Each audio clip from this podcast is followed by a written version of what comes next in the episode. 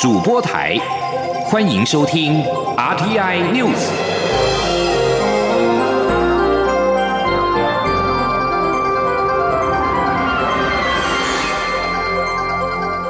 听众朋友您好，欢迎收听这节央广主播台提供给您的 RTI News， 我是张顺祥。英国出现2019冠状病毒疾病 COVID-19 的新变种病毒，超过40国对英国寄出了交通禁令。英国跟法国的边境受阻，原本预料无协议脱欧时会出现的乱象提前登场。根据最新的数据，英国21号新增33364人确诊，连续两天确诊人数突破3万人。28天内确诊者有215人病故，总计是67616人死亡。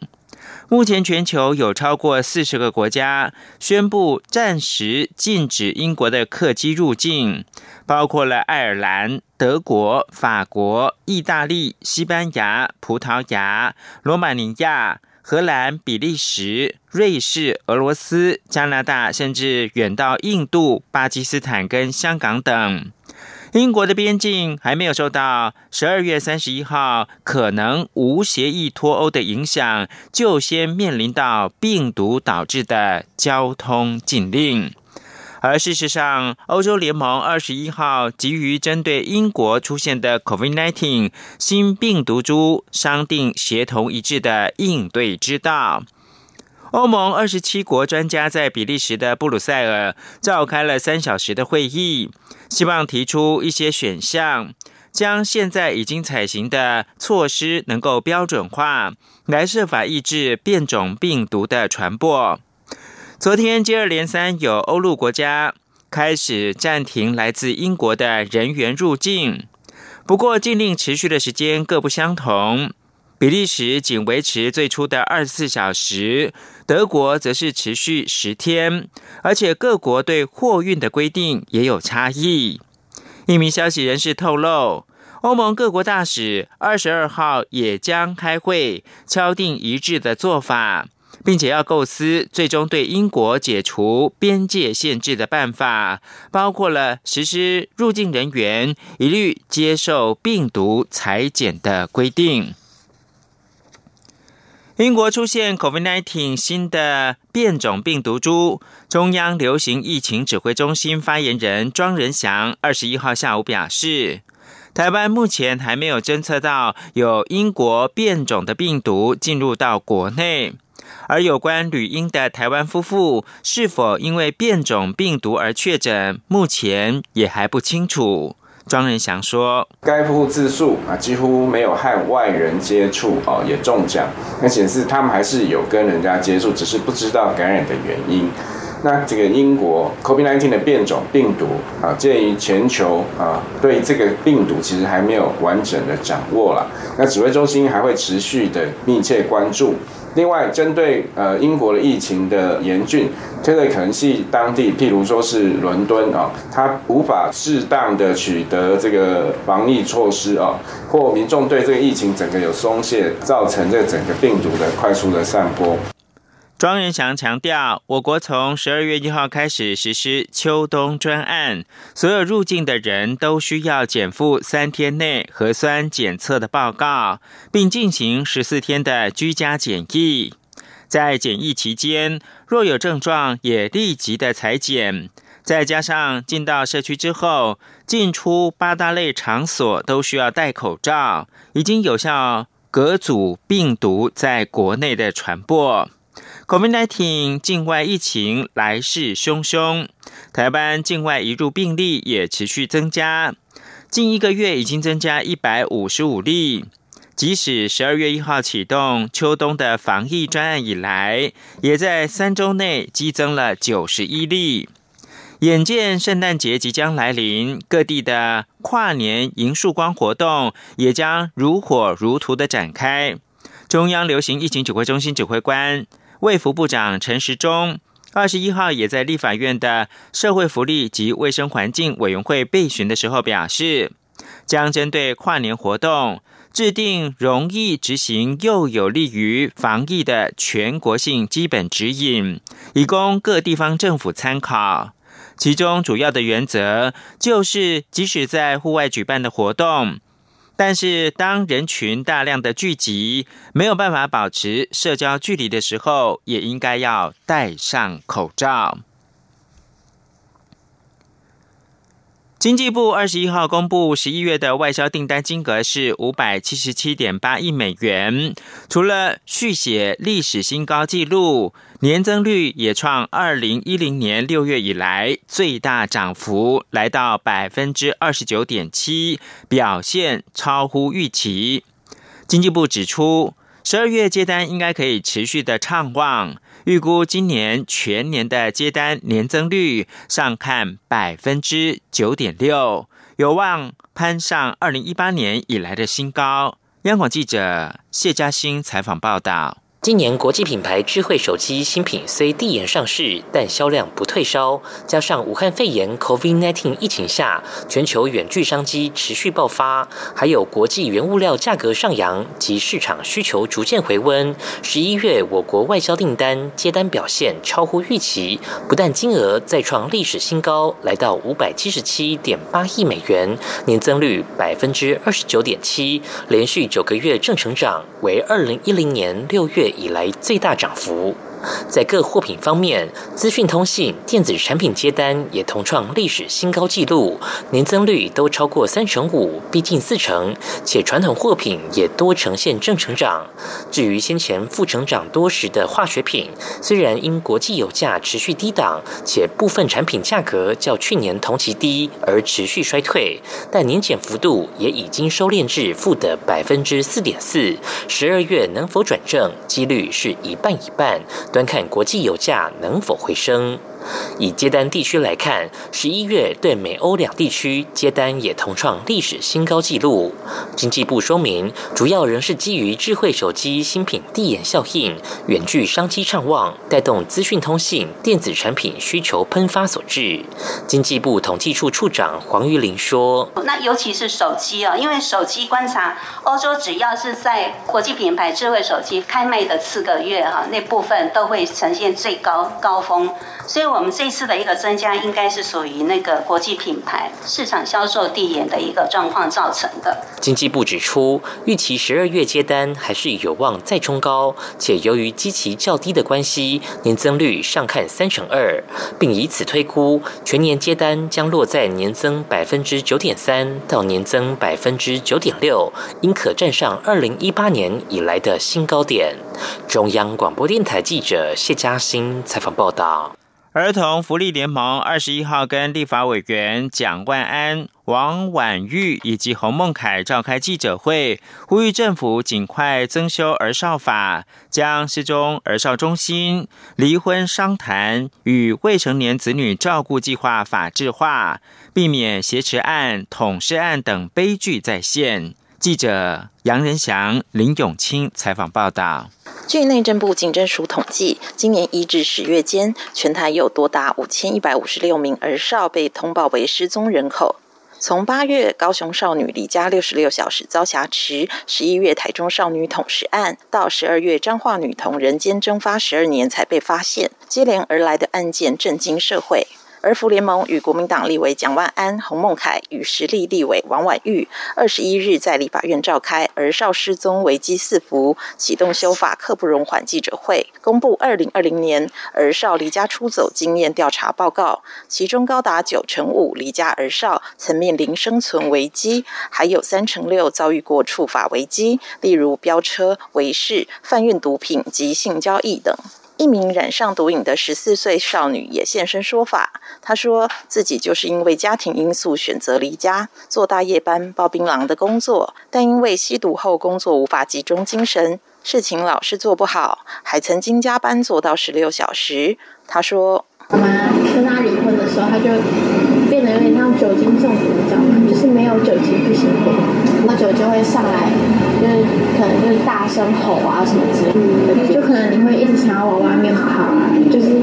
我也想要得到家里的温暖。而福联盟指出，不管是主动离家或是遭到诱拐而离家的儿少，都容易遇到许多无法处理或是求助的困难，因此提出失踪儿少中心、离婚商谈与未成年子女照顾计划正式入法，以及安博警报松绑等诉求，希望从根本上防治儿少离家，并借由入法形成更有系统的社会安全网。警政署防治组组长黄世清指出，安博警报条件现已放宽，11月5日就正式发函各级警察机关，只要符合刑法第241条略幼罪要件，被害人18岁以下且认定有事态紧急、危害社会之余，就列入通报。卫福部社会及家庭署副署长张美美回应，国内离婚案例有85%是两院离婚，因此是否需要强制纳入离婚商谈与侵权规划等，目前还需要凝聚社会共识研议。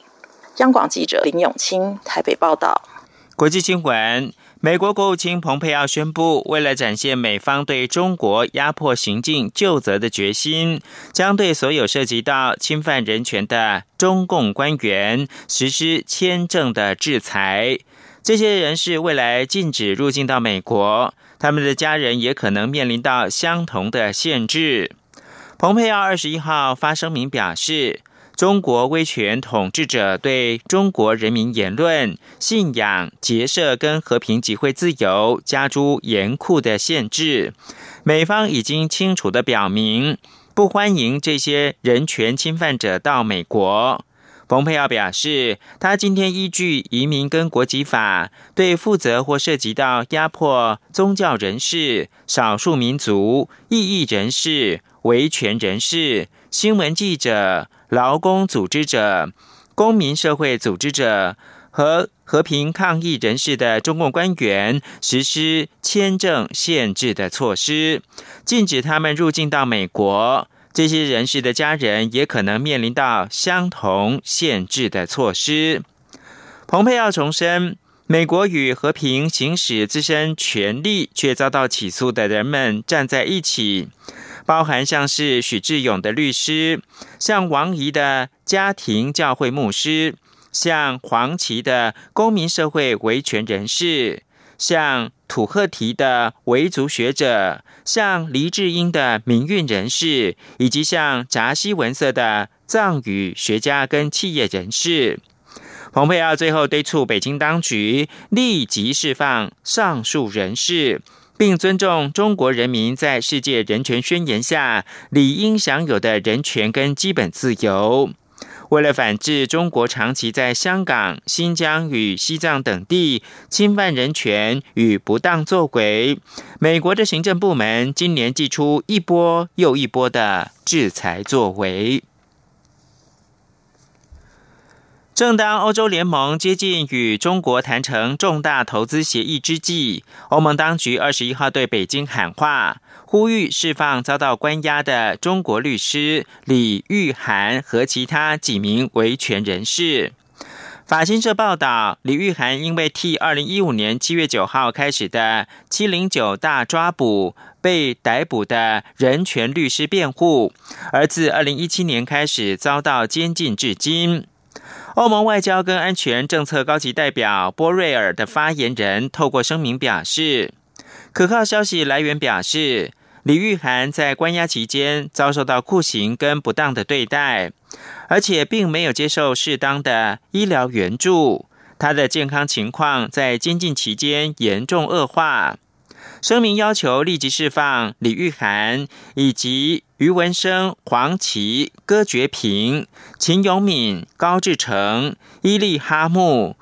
土赫提、王曲克、吴干和刘飞跃等中国律师和维权人士。声明还说，欧洲联盟期待中国会确保完全的尊重法治。中央广播电台。是阳光穿透了世界之窗，是阳光环绕着地球飞翔。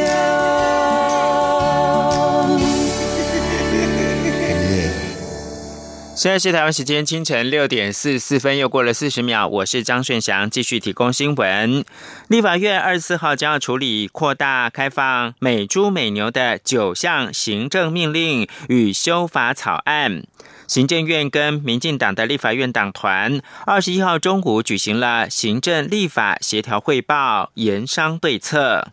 行政院长苏贞昌在会中以通过同婚专法为例，鼓励党团成员为了台湾勇敢走出这一步，相信最终会获得国人支持。会议也达成24号当天党团成员会一致投票的共识。记者王维婷报道。立法院24号将处理开放美猪美牛9项行政命令、食管法和学校卫生法修正草案。蓝营扬言当天在立法院场外发动抗争，场内预料将上演表决大战。行政院与民进党立院党团21号中午召开行政立法协调汇报，就此交换意见。面对扩大开放美猪美牛所引发的争议与抗争，行政院长苏贞昌在会中表示，上任2年多来，经历过许多重大事件。他以去年通过同婚专法为例，鼓励民进党团坚守价值，为了台湾走出去。民进党立院党团干事长郑运鹏转述说：“好，所以他是以去年同婚专法为例。”也是在这边行政院同一个会议室里面由他主持，然后告诉大家坚守价值的重要性。那经过了1年多，其实国人也在民调上面跟各方面对这个同婚专法的通过也都相当能够接受。他也相信说，为了台湾，那美猪美牛的扩大开放，国人可以认为这是台湾有必要走出去跟台美关系的重要一步。那希望说在24号的表决大战上面，那我们这个价值要一致投票来共同来坚守。行政立法协调汇报达成多项决议，包括24号当天民进党立委一致性投票，学校营养午餐团膳换约在明年元旦前完成。苏奎在会中一再宣示，行政部门会严格把关食安，且行政院也会公布每周进口量。民进党团书记长庄瑞雄也表示，若说扩大开放美猪美牛没有政治攻防压力是骗人的，但是经过苏贞昌与行政团队的解说，党团成员确认脚步一致，也对各部会的说明与把关机制有信心。他表示，相信行政团队做得到，立院党团也会加以监督。中央广播电台记者王维婷采访报道。有关含莱克多巴胺猪肉开放进口的9项行政命令将于24号在立法院闯关表决。立法院长游锡堃21号再度召集朝野协商，不过在野党期盼能够充分的发言，不要过度的缩短讨论时间。朝野各党团对于行政命令等案的处理形式、发言时间等细节暂无共识。能否赶在平安夜终结莱猪的战场？朝野23号会再继续的协商。莱猪进口在即，立法院24号院会针对莱猪进口行政命令等修法展开表决大战。国民党团宣布，将跟民间团体在立法院外进行反莱猪最后晚餐的守夜抗议。立法院长游锡堃表示，只希望陈抗合法合理，不要损害国家形象。记者林永清报道。国民党团21日宣布，从23日傍晚5点半起，将在立法院外进行反莱猪守夜活动，定时绕行立法院抗议。包括前总统马英九、反莱猪联盟、消基会及幼教团体等都会参与。此外，还设有大荧幕转播有关莱猪进口的9项行政命令及食安法、学校卫生法修法的记名表决情形。针对在野党和民间团体发起的反莱猪行动，立法院长游锡堃强调，在合法合理的范围之内，他都没有意见。游锡堃说：“站在我当立法院长、国会行政的立场，当然我们是希望说合法合理，然后大家都有秩序，不要再让变成国际媒体爆出去，有损国家的形象。所以我的希望就是只有这样。”国民党团总召林维洲强调，食安不分蓝绿，会用尽全力挡莱猪。林维洲说：“那我们国民党团态度很简单，全力阻挡，用尽各种方法在立法院在立法院内，在立法院外，甚至明年8月的公投诉诸人民直接的力量。而23日最后的晚餐晚会，国民党团也会发出48小时甲级动员，全体立委一起夜宿立法院济南路的群贤楼前。对此，民进党团干事长郑运鹏强调，只要是合法的集会游行，都会尊重，都会看到，但呼吁国民党要高度自重，遵守朝野协商在24日发言表决的约定，不要刻意在议场内做煽动性、攻击性的表演，避免再酿国际笑话。央广记者林永清采访报道。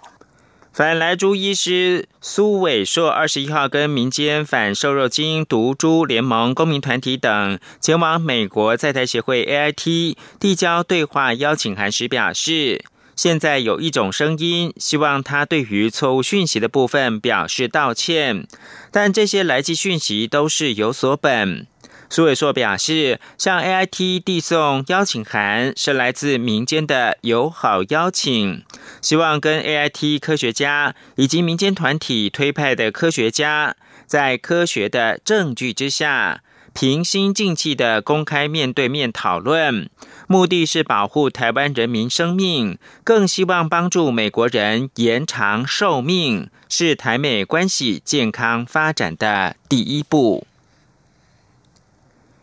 明年元旦开始将开放含有莱克多巴胺的猪肉进口，新北市祭出的是勘验公告防莱三招，防堵莱猪进入到校园。王维婷报道。政府明年元旦起开放含有莱克多巴胺的猪肉进口台湾，为了守护学童的健康，新北市禁止莱猪进入校园，并且祭出勘验公告防莱三招，要求猪肉原产地为台湾，厂商自主送验和学校随机抽验，以及上网公告食材登录资讯。新北市长侯友宜21号视察三重区碧华国小团膳作业流程时表示，新北市校园3步骤防堵莱猪，让孩子在学校安心健康生活。侯友宜说，所以防莱猪进校园3步骤，看 CAS 生产地有效期，验厂商自验，删除随机抽验公告，家长透过手机网路APP 都可以随时看到食材的登录，守护孩童们的健康，让莱猪不进校园，大家全民一起监视。侯友宜表示，新北市校园团膳业者11月已经完成换约，明定校园不使用莱猪，且猪内脏也不会进入学校团膳。侯友宜指出，新北市议会日前已经通过自治条例，规定瘦肉精零检出，且新北市府也协调9大业者清楚标示产品不含莱剂。他也呼吁小商家、小摊商加入清楚标示的行列。侯友宜表示，剩下11天莱猪就要扣关，但政府还是没有将清楚标示的工作做到位，希望能够听从蔡英文总统所说，让民众购买时有所选择。中央广播电台记者王威婷采访报道。商周出版21号举行首本台湾足球历史专书《台湾足球60年》的新书发表会。该书记述的是台湾足球过去一甲子以来由盛而衰，现在又慢慢复苏的历程，更有不同时代的台湾代表性足球员现身说法，期待将足球热情传承给年轻一代，让台湾的足球光荣有朝一日再起。央广记者郑祥云、江昭伦报道。台湾足球曾经有过亚运男足金牌、女足亚洲杯3连霸的辉煌纪录，后来却沦落为足球沙漠，一直到这几年才有逐渐复苏的迹象。在足球爱好者、凯基银行董事长魏宝生的催生与城邦集团执行长侯飞鹏的支持下，李鸿斌、叶世宏两位助跑足球多年的媒体记者，花了1年时间，终于完成第一本专属台湾足球历史专书《台湾足球60年》。内容记述1958年到2020年台足历史兴衰、重要球队、国际重要战役、基层发展现况，并访问多位台湾足球界知名人士，如香港华侨罗北以及台湾首位旅外职业足人陈柏良等人，让喜爱足球的朋友更了解台足一路走来的每一个时刻。台湾足球在过去蛮多人从走一个比较谩骂的立场跟角度去看待的情况下，我们是希望让大家能够透过这本书去看待，其实台湾足球的发展是一步一步这样走到今天这个境界。我们也希望说，当就在国小的部分这么多蓬勃的情况之下，可以有更多好的球员，那他们看到了这一些伯良，他们是很好的一个标杆，未来他们也要有成为职业球员的想法，那这样子我们的足球的金字塔顶端才会有更有竞争力。刚结束中国职业足球赛季，回台湾成隔离的台湾足球队长陈伯良21号也现身新书发表会。他笑说，因为新书发表让他想起第一次当国手的那一段岁月，很青涩，却总喜欢抓着前辈问东问西。由于新书版税全数都将捐给陈伯良足球公益信托，用于推动台湾足球基层发展，陈伯良也希望借由自己和前辈们的故事，鼓舞更多年轻球员在未来闯出一片天。前辈退下来以后，他们也都在去着重于基层的发展。那我觉得现阶段现在做的还不错。那当然就是像你说的，我们把这个书的一些费用到最后捐到我的公益信托。那当然希望这个抛砖引玉，可以借由更多的团体或者是民间企业还有个人，能够一起来推动台湾的足球这样。21号新书发表会上，包括陈兴安教练、邓德秀教练以及陈伯良、王瑞、精英学院代表严义宏等不同世代足球员也难得同台，以特殊仪式象征传承，并号召各界足球爱好者共同推动台湾足球，期待台湾足球荣光再起的一天到来。中国媒体记者祥云、张昭伦台北采访报道。国际新闻：日本 COVID-19 确诊病例21号新增1808例，累计至今若加上豪华邮轮钻石公主号确诊的712例，一共达到201764例。日本的累计确诊病例从10万例增加到20万例，仅有53天。日本读卖新闻报道，日本的47都道府县当中，有42都道府县以及机场检疫21号新增 COVID-19 确诊一共是1808例，若再加上钻石公主号的712例，疫情爆发至今累计已经达到20万例1764例。日本境内累计确诊病例达到10万例，大概历经了9个月，但是从10万例增加到20万例，仅历经53天。而在美国，总统当选人拜登21号透过电视直播他接种 COVID-19 疫苗的实况，借以提振美国人民对接种的信心。现年78岁的拜登在德拉瓦州纽瓦克克里斯提纳医院施塔辉瑞药厂和德国 BMT 公司合作研发的疫苗。总统交接小组表示，未来的第一夫人吉尔已经早一步接种。拜登告诉全美人民，接种疫苗没什么好担心的，同时大家应该继续戴上口罩，而且听从专家的意见。焦点关注到的是亚洲的新加坡采购美国辉瑞大药厂的2019冠状病毒疾病 COVID-19 的疫苗，首批21号晚间由比利时运抵到新加坡的樟宜国际机场，这也是首批抵达亚洲的辉瑞疫苗。新加坡的交通部长王以康到樟宜机场见证首批疫苗的抵达。新航表示，疫苗抵达新加坡之后，接着运到地勤服务公司的新翔集团的冷链设施，以进行后续的仓储跟运送。新加坡总理李显龙说，所有的新加坡公民、长期住在当地的居民，包括永久居民以及长期准证持有者，将可以免费的接种疫苗。他和其他的内阁成员也将会尽早的接种疫苗，以证明他们相信疫苗是安全的。以上新闻由张顺祥编辑播报。